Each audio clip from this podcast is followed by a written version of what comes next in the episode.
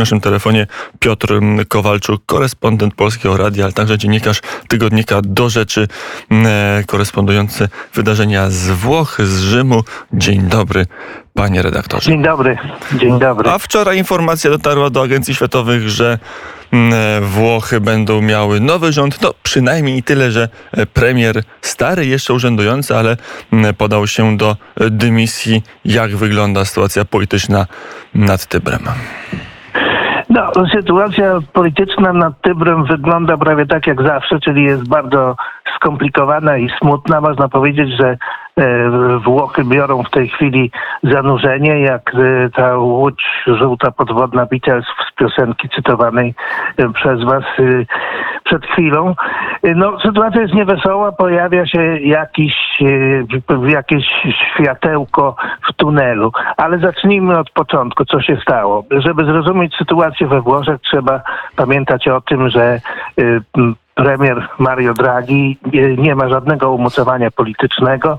Y, to był, był oczywiście prezesem y, Centralnego Banku Europejskiego, jest osobą szanowaną w całym świecie. To był pomysł autorski prezydenta Mattarelli, ponieważ partie polityczne nie mogły dojść do porozumienia i nie można było stworzyć rządu trzeciego w, w tej kadencji parlamentu.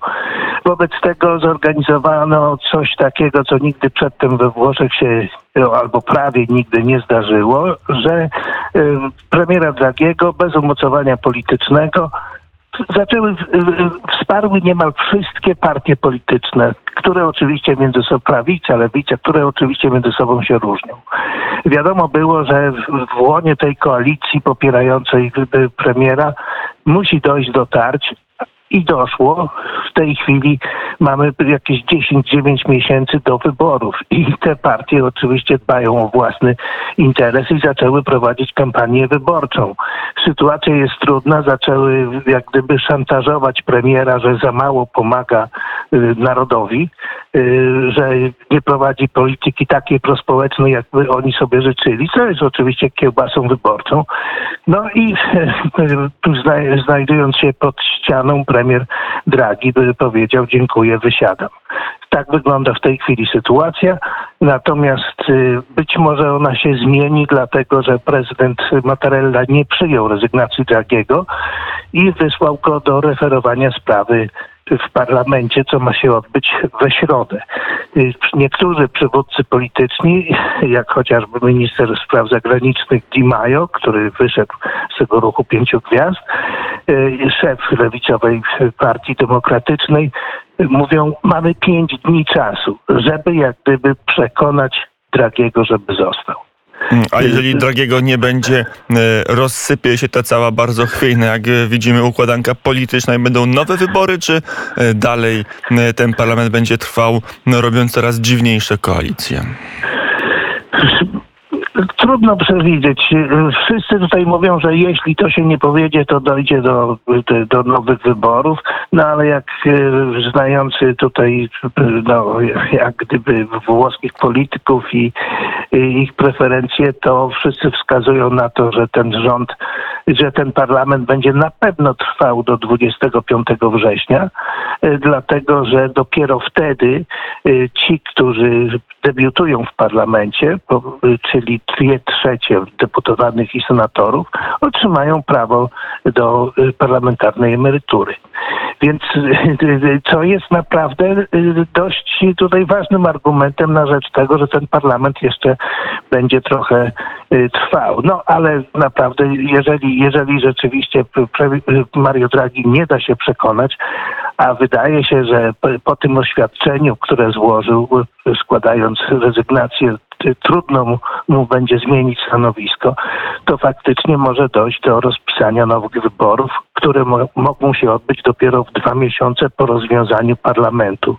To y, dla Włochów jest to sytuacja fatalna, dlatego że Włosi muszą zrealizować szereg postulatów y, i obietnic wobec Unii Europejskiej, żeby otrzymać transzę y, tej no, ogromnej pomocy w formie pożyczek i darowizn od Unii. Tutaj mówimy o 200 miliardach euro. Teraz kto to ma robić, skoro rząd i parlament będzie działał na zasadzie jakiegoś prowizorium, które nie pozwala na żadne jakieś gwałtowne ruchy.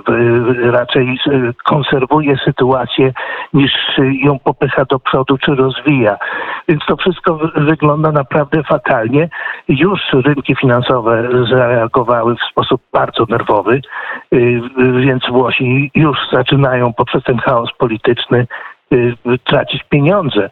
Y, y, No, co jeszcze? No, można powiedzieć, że to są konsekwencje fatalnych wyborów Włochów, którzy podczas ostatnich wyborów to trzeci głos oddali na tą straszną, ten straszny ruch pięciu gwiazd, który no, m, m, zawiódł wszelkie oczekiwania y, i, i okazał się absolutnie ruchem egoistycznym, a wszyscy mówią, że po prostu idiotycznym.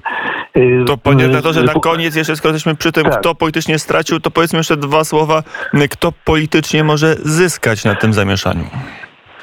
No, w tej chwili, od dłuższego zresztą czasu, w, w, w, w sondażach prowadzi centroprawica, więc teoretycznie przynajmniej y, y, jak najszybsze wybory premiowałyby y, centroprawicę, pod warunkiem, że uda jej się rzeczywiście stworzyć jakąś mocną koalicję. Tam też oczywiście są tarcia, to są Włochy. Tutaj naprawdę bardzo trudno oczekiwać od polityków poza Dragim, y, y, który politykiem nie jest, a został do polityki przymuszony.